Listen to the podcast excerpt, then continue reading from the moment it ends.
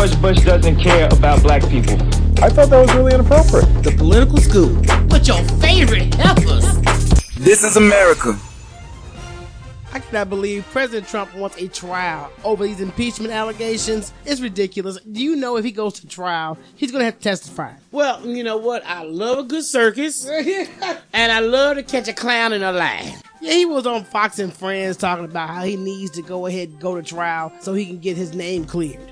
You know, Fox and Friends is there should be a reality show instead of news. I don't know why that hasn't been switched up. Right. But even they don't understand Trump. Former National Security Advisor John Bolton says he's ready to share the back history of his departure from the White House. Now, he just was able to get on Twitter because the White House held up him posted on social media for a few months. Why don't they do is to Trump? Like, That's who they need to stop tweeting. Is Trump. Joe Biden had a reaction, of course, to his old friend Lindsey Graham, who has launched an investigation of him and his son Hunter Biden, mm. who was working for the Ukraine. He's disappointed and angered, saying he knows if Lindsey Graham goes against Trump, he's going to fail at re-election and come under Trump's bad graces. It's already been investigated. Let's move on. But I don't understand why he's going all out for this situation. Everybody that Trump is linked to ends up serving some time. Yeah, well, let him go.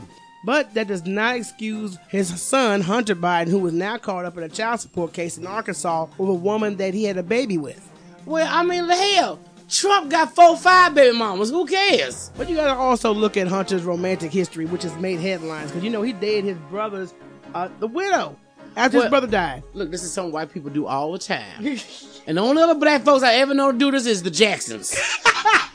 it's all in the Bible. It, it's been done before.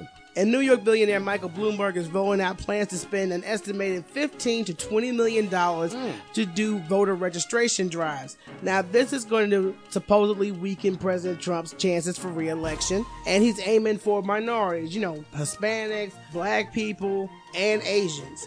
Asians don't vote. How dare they? They do a lot of nails and, and cook a lot of lo mein.